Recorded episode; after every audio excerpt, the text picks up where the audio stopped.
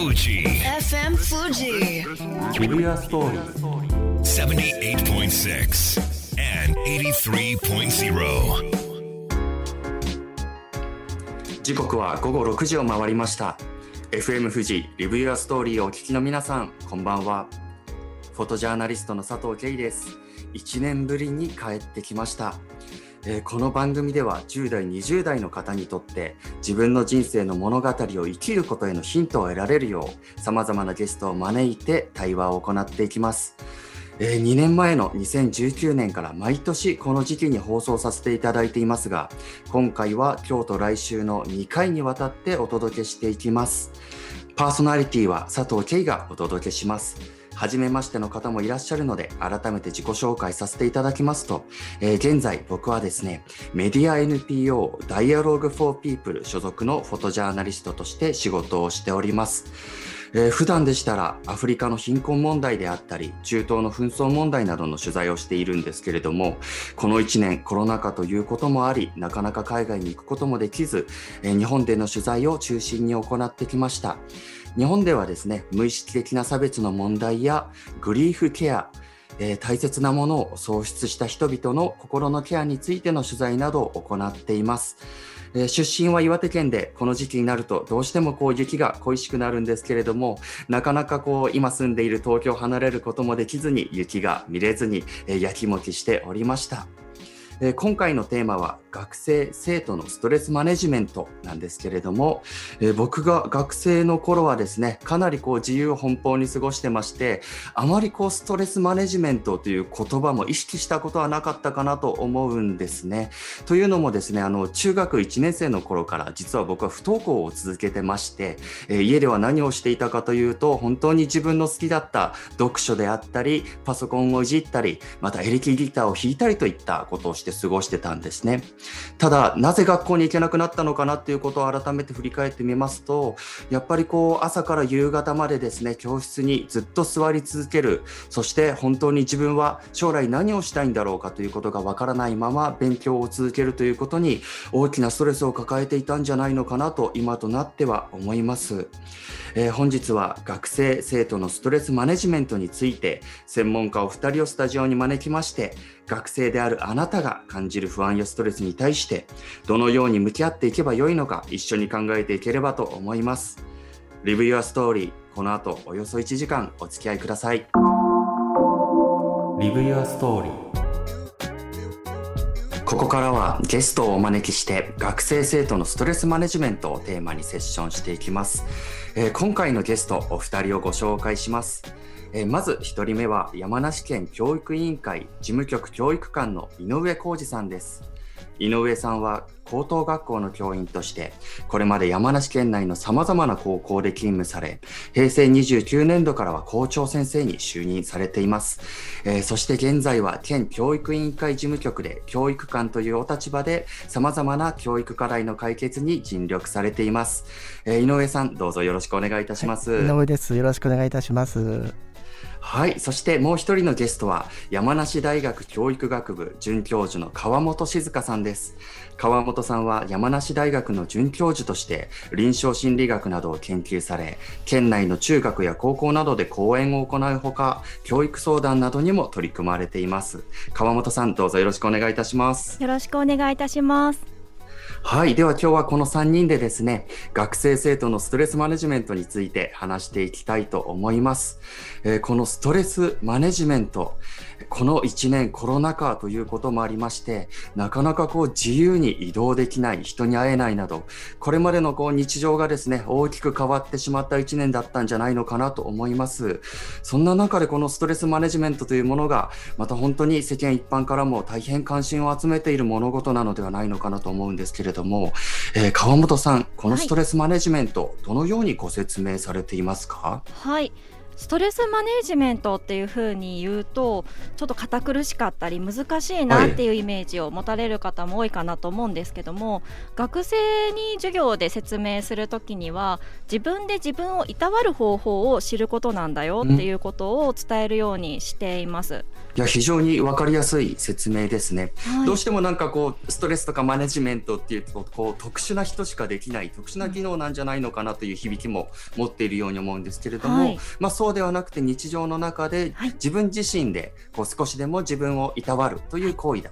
ということですね。はい、そうです、ね、ありがとうございます。えっ、ー、と昨年12月にですね、国立生育医療研究センターが小学生から高校生までを対象に行った調査では、42%がコロナのことを考えると嫌な気持ちになると回答しています。えー、またすぐにイライラするという回答が30%、最近集中できないという回答が26%になりました。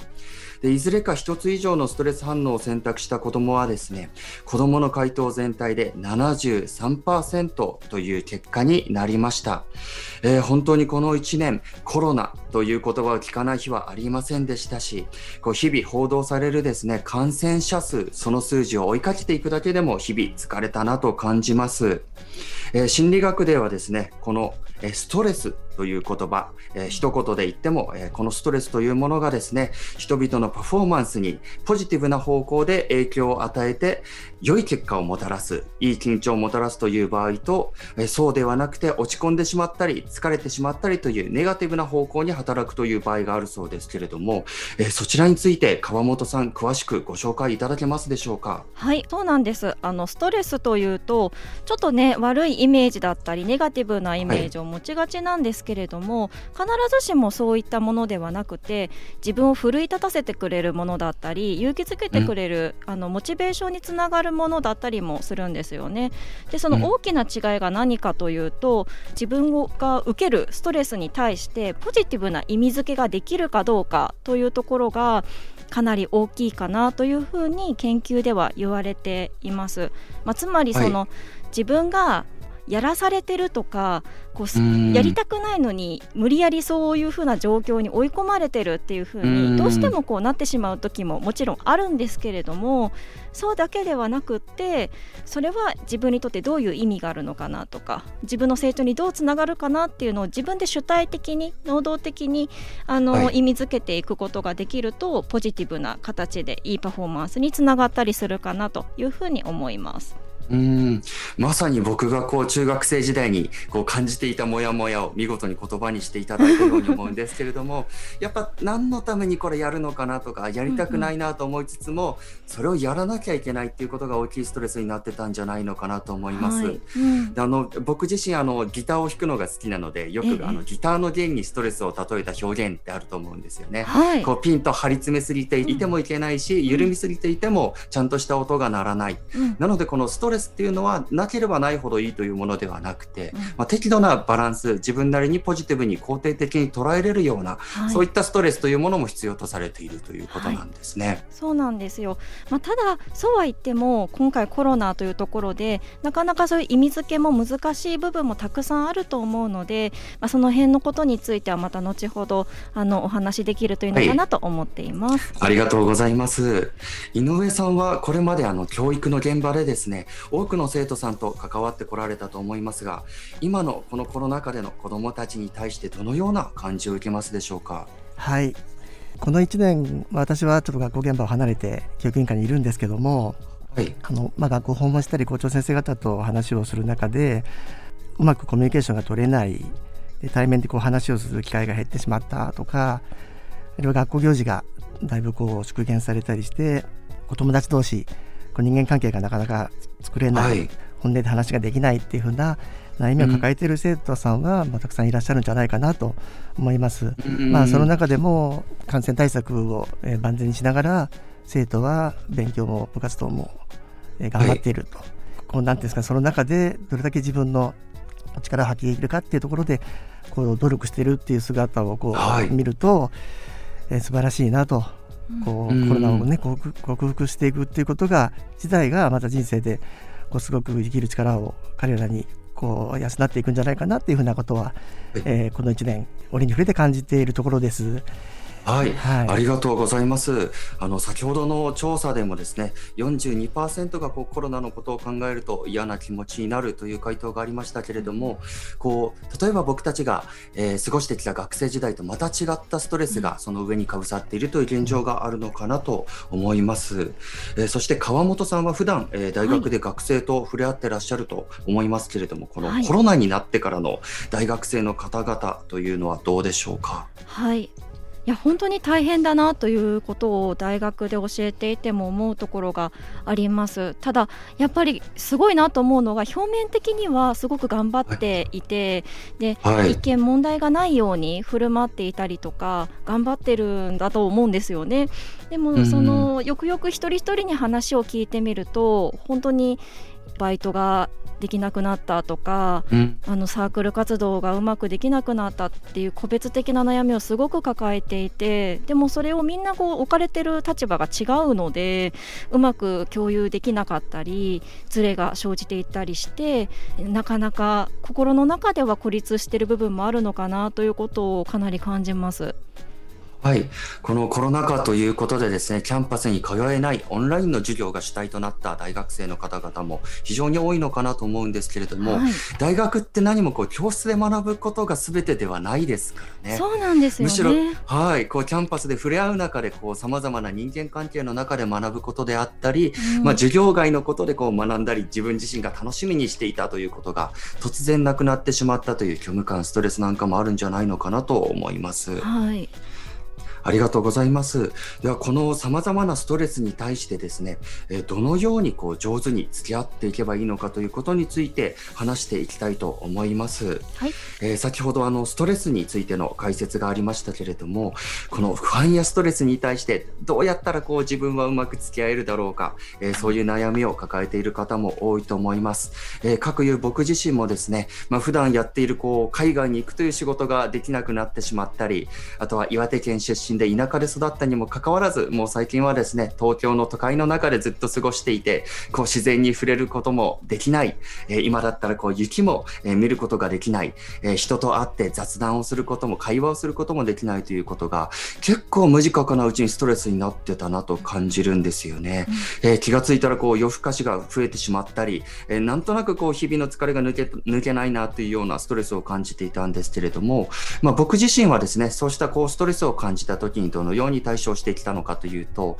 やっぱり趣味が非常に大きな助けになりましたね。まあ、ギターを弾いたり、あとは体を動かすことも好きなんですけれども、まあ、外に出れないということであれば、家の中でヨガをしたり、ストレッチをしたり、そうした自分なりのこう対処法というものに取り組んではいたんですけれども、え実際にはおそらく様々なストレスへの対処法というものがあると思います。こうしたストレスと上手に付き合うポイントというのは、え自分のペースを知り、無理をしないことではないのかなと僕自身は思うんですけれども、えー、こちら川本さんいかがでしょうか？はい。あのまさにそうだというふうに思っています。まず自分の今の気持ちがどういうところにあるのかなとか何が好きで何にこう不安になっていて何にイライラしたりするのかなっていうところをまず自分でしっかりと捉えていくっていうところからスタートするところって結構大きいと思っていますのではい、でそれが見つかるとじゃあ趣味をしようかなとかなんか今、体が動かせなくてもやもやするからじゃあお家でこう YouTube の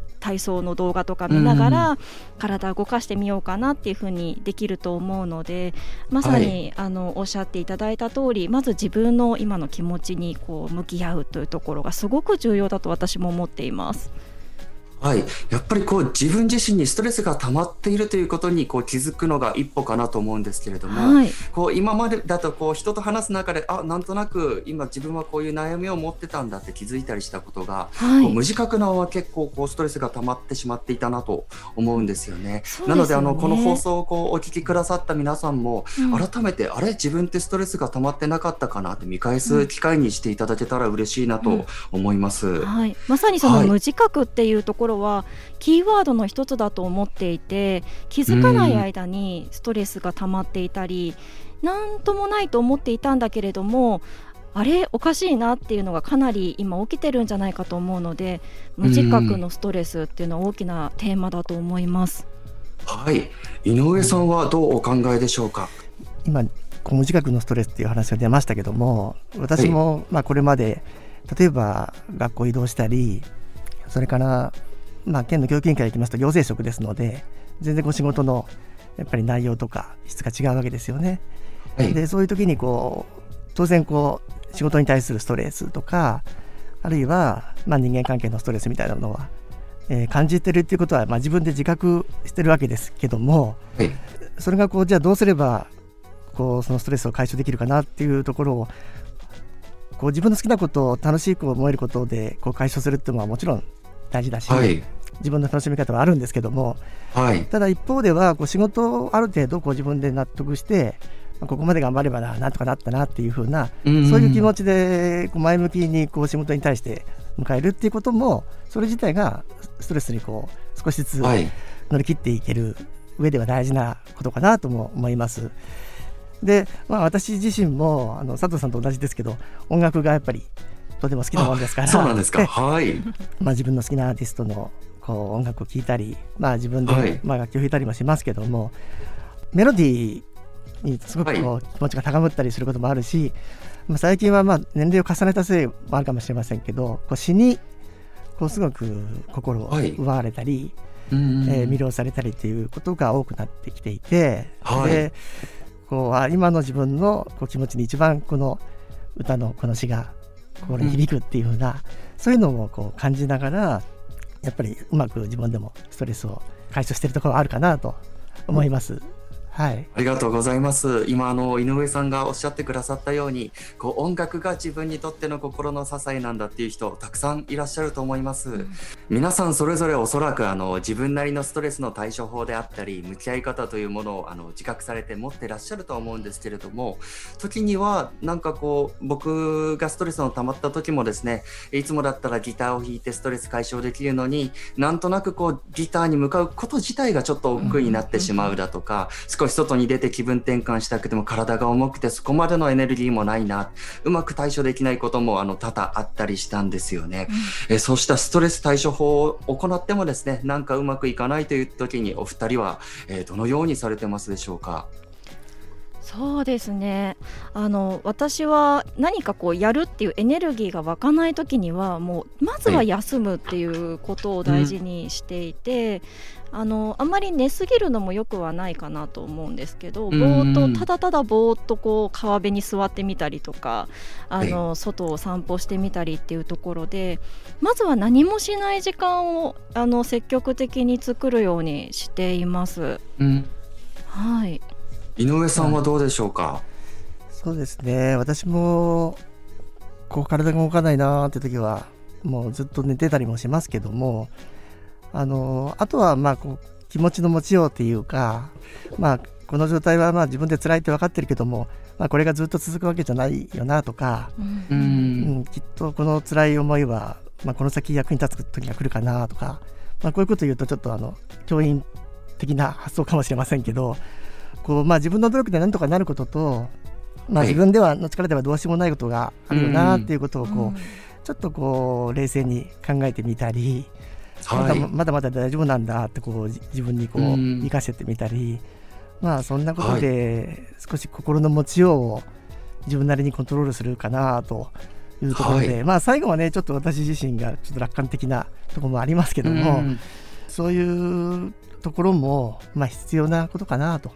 思ったりもします、うん、はい、はい、ありがとうございます、えー、そうしたですねあのストレスとか不安を抱えている子どもたち学校の現場にも、えー、多くいらっしゃるんじゃないのかなと思いますけれども、えっと、学校ではどのようなケアを行っているのか井上さん、えー、そちらのあたりを詳しくお伺いできますでしょうか？はいありがとうございます。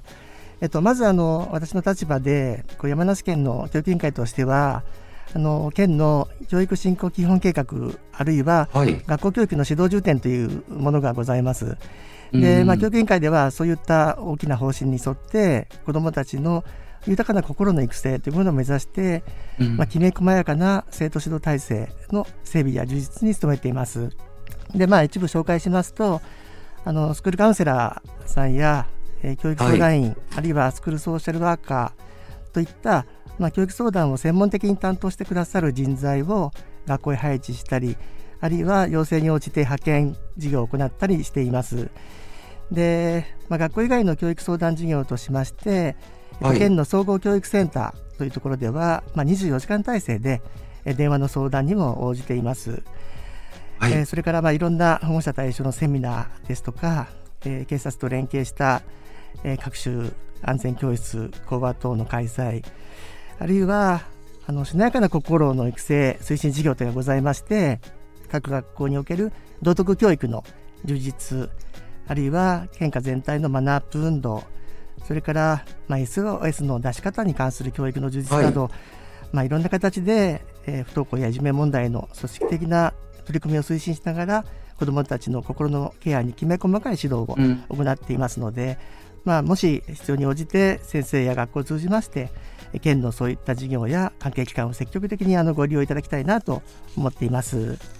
ありがとうございます。はい、非常にあの多角的な活動をされているなと思うんですけれども、特にあの大事だなと思ったのがこの SOS の出し方だと思うんですよね。あの周りにこう様々なこうシステムや制度があったとしても、やっぱりまずこう自分自身が SOS を出す方法というのを知らないとなかなかそういうところにもつながらないのかなと思いますと、まあ、その SOS の出し方をこう認知啓発されるということは非常にあの子どもたちにとっても大きな支えになるのかなと思います。えー、川本さんもですね、スクールカウンセラーとしても、はい、えー、学校などでお仕事をされているということですけれども、はい、えー、学校の先生からの情報だけではなく、実際にこう直接ですね、はい、えー、子どもたちと接して、えー、その中から声を聞く機会もあると思います。はい、えー、そうした子どもたちの変化というのはどのように感じていらっしゃいますか？はい、そうですね。この1年間現場に出ていく中でこういろんな子どもたちとカウンセリングっていう場面で会うことも多かったんですけれども、はい、やっぱりさっきあのテーマに上がったお話に上がったように無自覚にストレスをやっぱり抱えていった結果、うん、体の方にもう限界が来て、うん、例えば朝学校に行こうと思って制服着るんだけれども、一歩が固まってしまって動き出せなかったり息が苦しくなってしまったりっていうところででも本人たちはいや学校では頑張れてるし友達もいるし、うん、親も話は聞いてくれる。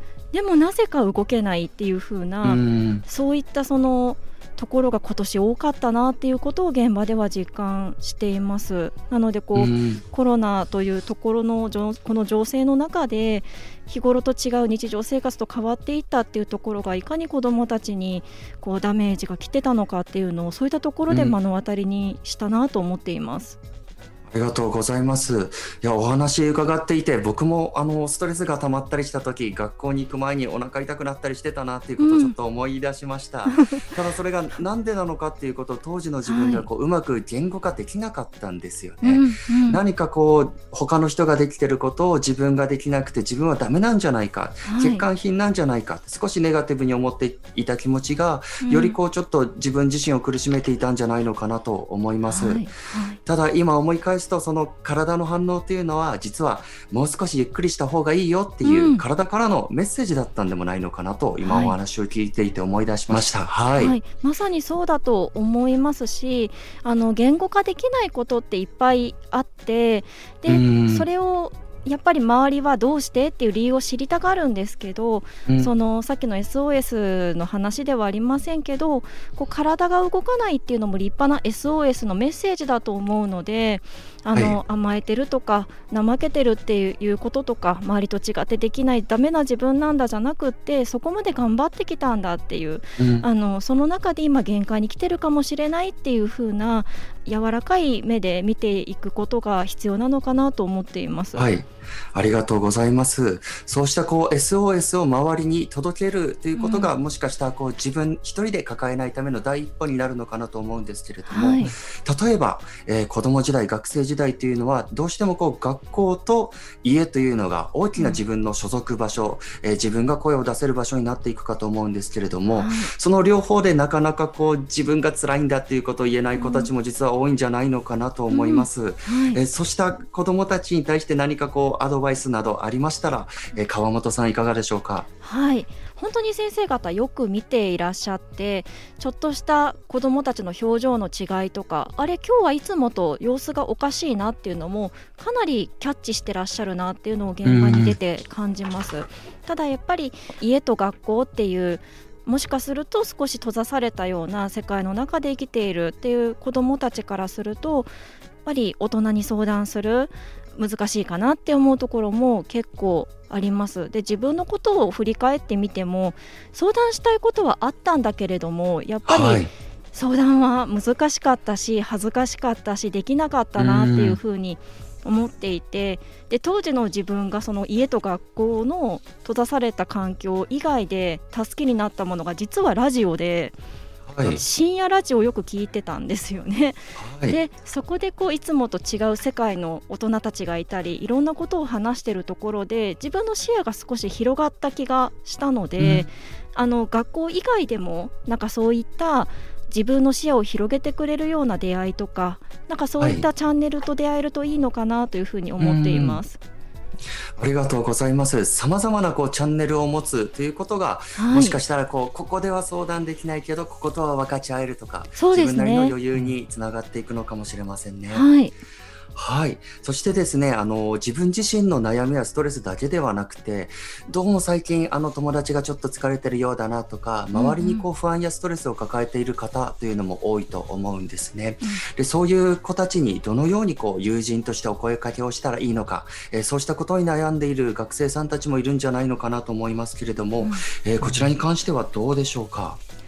そうですね。あの友達同士でかなり相談し合っていたりとか友達の悩みを聞くっていうこともかなり多いんじゃないかなと思います。特に中学生とか高校生大学生になってくるとやっぱりその大人にいきなり相談するよりも友達同士で共感し合ったり分かち合ったりっていうところも多いのでまずは本当に身近にそのちょっと心配だなって声かけたいなっていう友達がいたらあの勇気を持ってあの最近どう？とかあの、うん、本当に些細なことでもいいと思うので声をかけてもらえるといいのかなというふうに思います。うん、でその話を聞く中で、はい、あこれは誰かに専門的な人に相談した方がいいなっていう内容であればぜひですねあのそちらにつなげる手助けをあのできる範囲でいいと思うので考えていただけるとありがたいかなと思います。はい、まさにちょっとした声かけでその方のアクセスできるチャンネルを広げるということに、周りの人も手助けできることがあるかもしれないということですね。はい、ありがとうございます。誰かこう悩んでいる人がいた時にこう自分自身がお声かけをしてあげる。もしそういうことができたとしたら、おそらくこう自分自身が苦しい時もあやっぱり誰かに頼っていいんだな、そういう輪が広がっていくんじゃないかなと思います。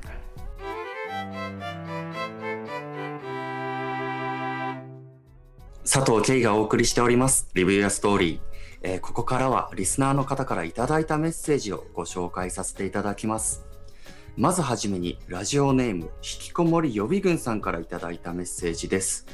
えー、僕は友達付き合いが苦手です。コロナでストレスがたまるという人もいますが、僕にとってはコロナで人と接する機会が減っていることが精神的に楽です。きっと僕みたいに思っている人も多いと思います。というメッセージなんですけれども、まあ、なるほどとも思いますよね。確かにこう、コロナとストレスってあの往々にして語られがちですけれども実は意外と自分にとってはそれが心地いいんだっていう方がいたり、まあ、振り返ってみると僕も改めてゆっくり読書ができたなとか少し人との距離を置くことによって心のざわざわが収まったなとか、まあ、そうした方向への影響というものもあったかなと思いますが、えお二人はどうでしょうか、え川本さんからお伺いできますか？はい確かにストレスが多い部分もあるんですけれども自分の大事な時間を確保できるようになったりっていう風なあのいい面もあるかなっていうところもあると思うので冒頭で申し上げたやっぱり意味付けっていうところの中で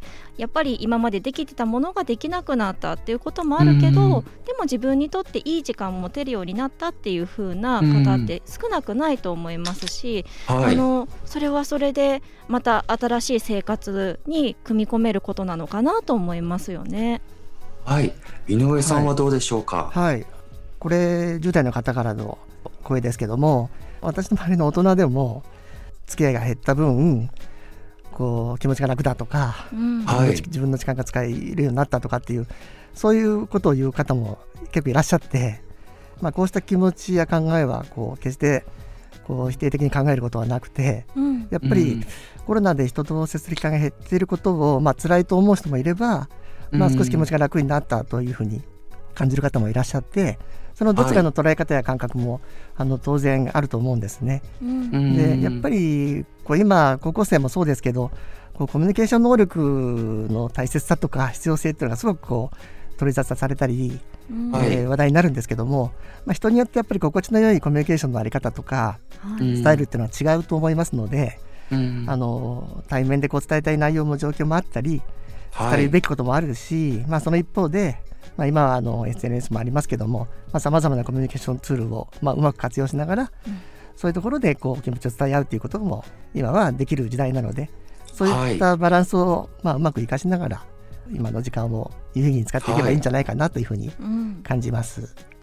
ありがとうございます。なんかこうコミュニケーション力というのが、まあ、高い方が良いというような社会的な風潮がもしかしたらあるのかもしれないですけれども、うん、別にそれってあの絶対の指標ではないということですよね、うん、人それぞれの社会の関わり方とか自分の表現の方法があって僕はこれが心地がいいんだ。私はこの方が心が安心するんだというものを見つけることができたのであればおそらくそれがその方の正解であってそれを基準にこうストレスマネジメントというものを行っていけるんじゃないのかなと感じました。うん。えー、引きこもり予備軍さん本当に貴重なメッセージをありがとうございます。ありがとうございます。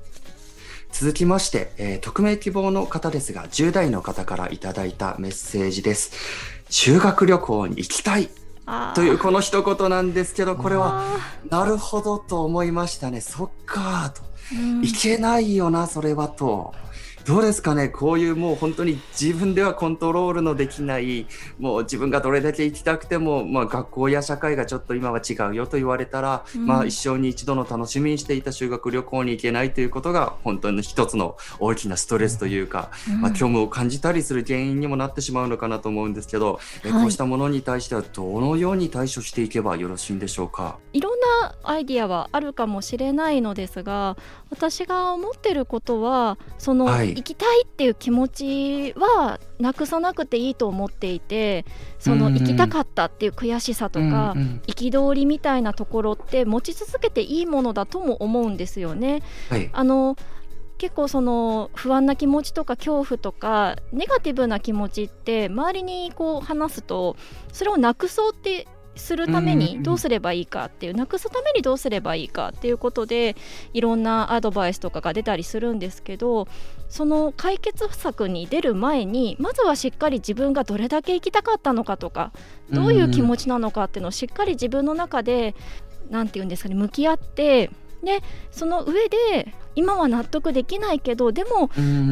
どうしようもないっていうところをしっかり自分で向き合った後じゃないと変な解決方法とかあの表面上のものをやってもなかなか気持ちがついていかないっていうところがあってそれがまたストレスになって打つっていうところ自分の気持ちって誰にも分かってもらえないんだっていうところになると思うので、行けないんだけどでも行きたかったよねっていうところとか、うん、本当の予定じゃないんだけど短縮になっちゃったけどでもこうだったよねっていうその思いのままの気持ちをどこかにこう吐き出せる誰かと共有できる、はい、でそれを分かってもらえるっていう体験があるといいなと思います。うんありがとうございます。今非常にあの大切な、えー、メッセージをいただけたなと思うんですけれども、その自分の気持ち、自分がこうしたい、ああしたいということを、うん、あそれはダメなんだと否定しなくていいということですよね。はい、そうですね。はい。その感情そのものというのは大事にしながらも、はい、もしかしたらそこからまた別なものを汲み取れるかもしれない、はい、例えばこの匿名希望の方のこの修学旅行に行きたいという思いの中には、うん、おそらく大切な友達とのこういう時間を過ごしたいとかさまざまな思いがあるわけですよね、はい、それを頭ごなしにこんな時期なんだからやめなさいということではなくて、うん、なぜ自分がそれを大切に思っていたのかということを考えていくことっていうのも一つの向き合い方なのかなと思いました。ありがとうございます。そして、えー、3人目、えー、ラジオネーム、かきたまさん、えー、大学生の方からいただいています。えー、中学生の時から断続的なうつとパニック症状に悩まされ、コロナ禍での精神的な圧迫や運動不足など様々なことが絡み合って、今年の秋に限界が訪れ、現在精神科に通っています。軽度のうつ症状ということで薬の量は比較的少なく、現在はうつ症状をコントロールできている状態にあります。リラックス方法で言うと割り切ることが必要な頑張りすぎてしまう人がたくさんいると思います。精神科に通うほどではとか、これって甘えと思い、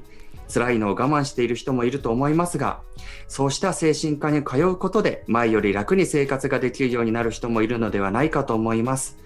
あとは何より日に当たること。晴れた日の窓際で日光を浴びながらする昼寝は最高です。スマホから目を離して空気の温度や自然を感じることが今の私のリラックス方法です。というメッセージをいただいております。えー、柿玉さん、ありがとうございます。ありがとうございます。はい、メッセージをこうお聞きさせていただくとあものすごくこう自分自身の状態をきちんと理解して自分の心地よさというものを大切にされてるなと感じます、うん、そしてですねここであの言っていただいたメッセージのように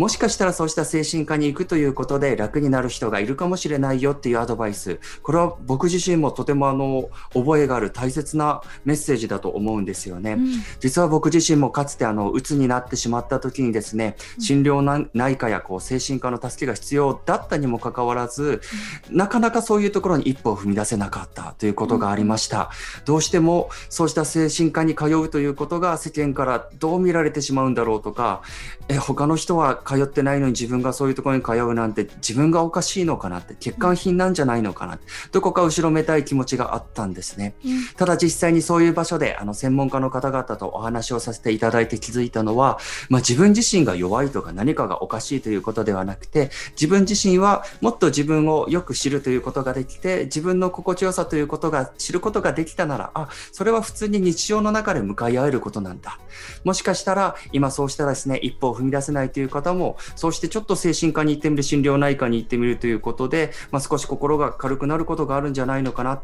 そんなにこう難しく考えなくていいよということをこの柿玉さんからメッセージをいただいたように思います。えこちら川本さん、どのようにこのメッセージを受け止められましたでしょうか？はい、あの柿玉さんがすごく頑張って日々生活を送ってこられたんだなっていうところが、あの全てはもちろんわかるわけではないんですけども、でも伝わってくる部分がすごくあるなと思います。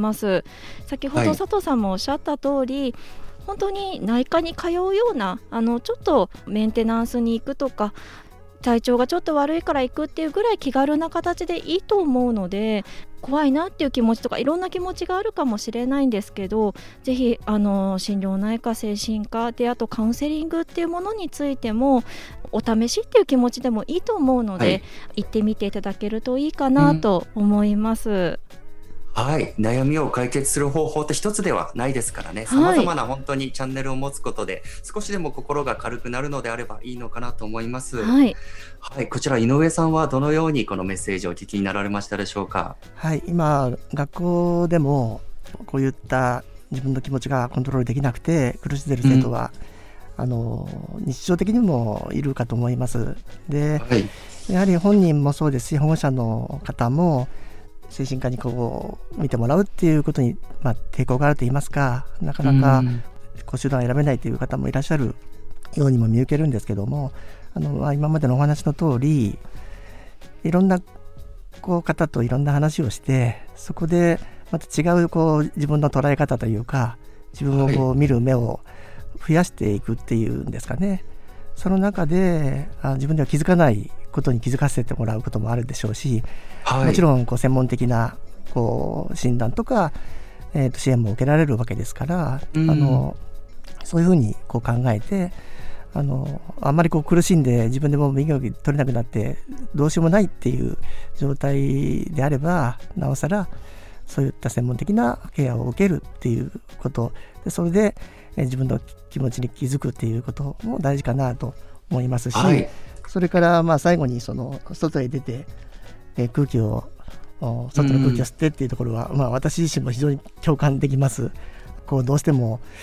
ずっと日中屋内で仕事してますので、うん、週末は一人で自然の中を歩いて森林浴しながら、はい、こうストレス解消しながらこうじいろんなことに思いをこう巡らせるっていうんですかね、うん、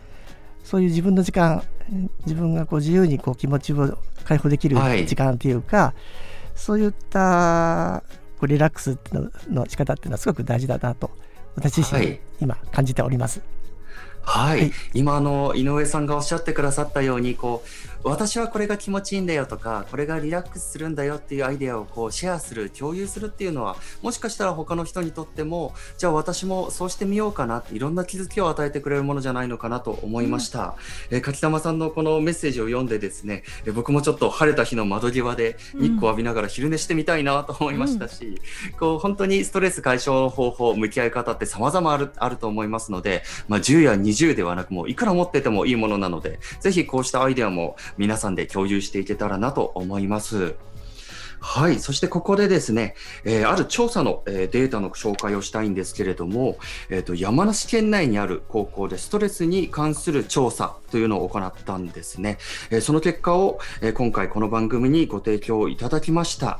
えー、生徒650名から回答があり、えー、最もストレスを感じることは何かというものの回答が勉強だったんですね。その勉強に関して感じているストレスとしては、結果が出ないこと、問題が解けないこと、課題が多いことの順にストレスを感じているという結果になりました。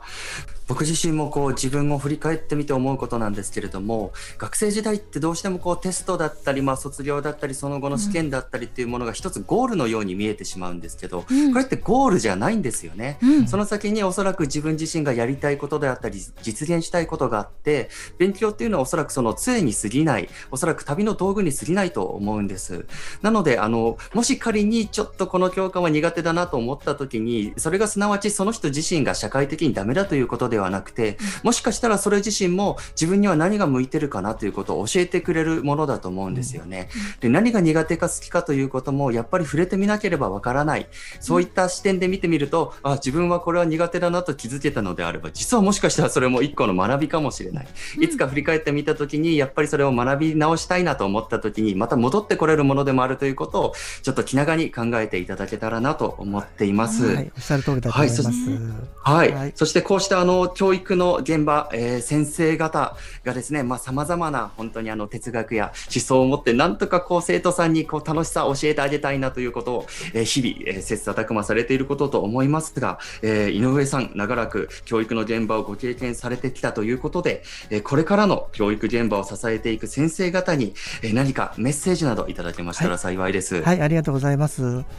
あのまあ、2つほどちょっとお話できればと思うんですけどもあの今高校生見てますと皆さんやっぱりすごく真面目でで何事にこう一生懸命取り組んで、はい、で時にこうすごく自分に対してこう厳しい評価をするっていうんですかね。あの私なんかちょっと自分に甘い方ですけども生徒見てると結構自分にこう厳しくてでどうもこう自分の短所とか弱さにこう目が向いてしまって、はい、こう自己嫌悪やコンプレックスみたいなものを持ってこう悲観的になったりこう前向きに考えられなかったりすることがあるような気がします。でだからこそ、まあ、先生たちには、まあ、その生徒のこう良いところに気づいてあげてそういうところを認めてあげたり褒めてあげたり、まあ、つまり生徒の行動をこう意味付けしてあげられることでその生徒が自信を持てるようなそういった接し方がすごく大事だなと思います。で、はい、感じたことをやっぱりその場で言葉にしてこうそっとこう伝えてあげれるような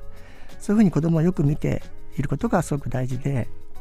まあ、大人になっても、まあ、私のような年齢になってもこう自分の良さっていうのはこう気づかないこともあります。で、はい。まあ、自分で言うのはなんですけどもでそれを他の人が言葉で言ってもらえると、まあ、とても嬉しいですし気持ちがこう沈んだ時でもまた頑張ろうとこうその言葉をこう思い出したりもするので、うん、まあ、ぜひその生徒にとって心の支えになるような言葉をかけてほしいなと思います。それからあもう一つあの先生たちがこう自分が失敗したことやうまくいかなかった経験を、はい、生徒にこう自然に伝えることもいいかなと思います。であこの先生にもそんな失敗があるんだなと生徒がこう共感したり心が楽になることもあると思うんですよね。でその時にその先生はこんな風に考えたとかその後こう行動したとかっていう話をこううまく付け足してえー、生徒に、まあ、自分もうまくいかない時に、まあ、こう考えたらいいなっていうふうなヒントを与えてほしいなと思います。はい、まあ、全てがこううまくいって今教員をしてるわけじゃないんだっていう方もいっぱいいらっしゃると思うんですよね。はい、ですからそういったこともこういつか笑いにできる時が来るんだよっていうメッセージを、まあ、自然に与えられるように、えー、そういった、まあ、大人からのメッセージを生徒に伝えていくっていうこと、はい、で人にはまあそれぞれ辛いことや苦しいことを含めてこう自分しか経験できないこともあると思うんですけども、うん、まあ、その時は辛いけどもそこから学んだことがあるっていうことも大人になればいつか気づくと、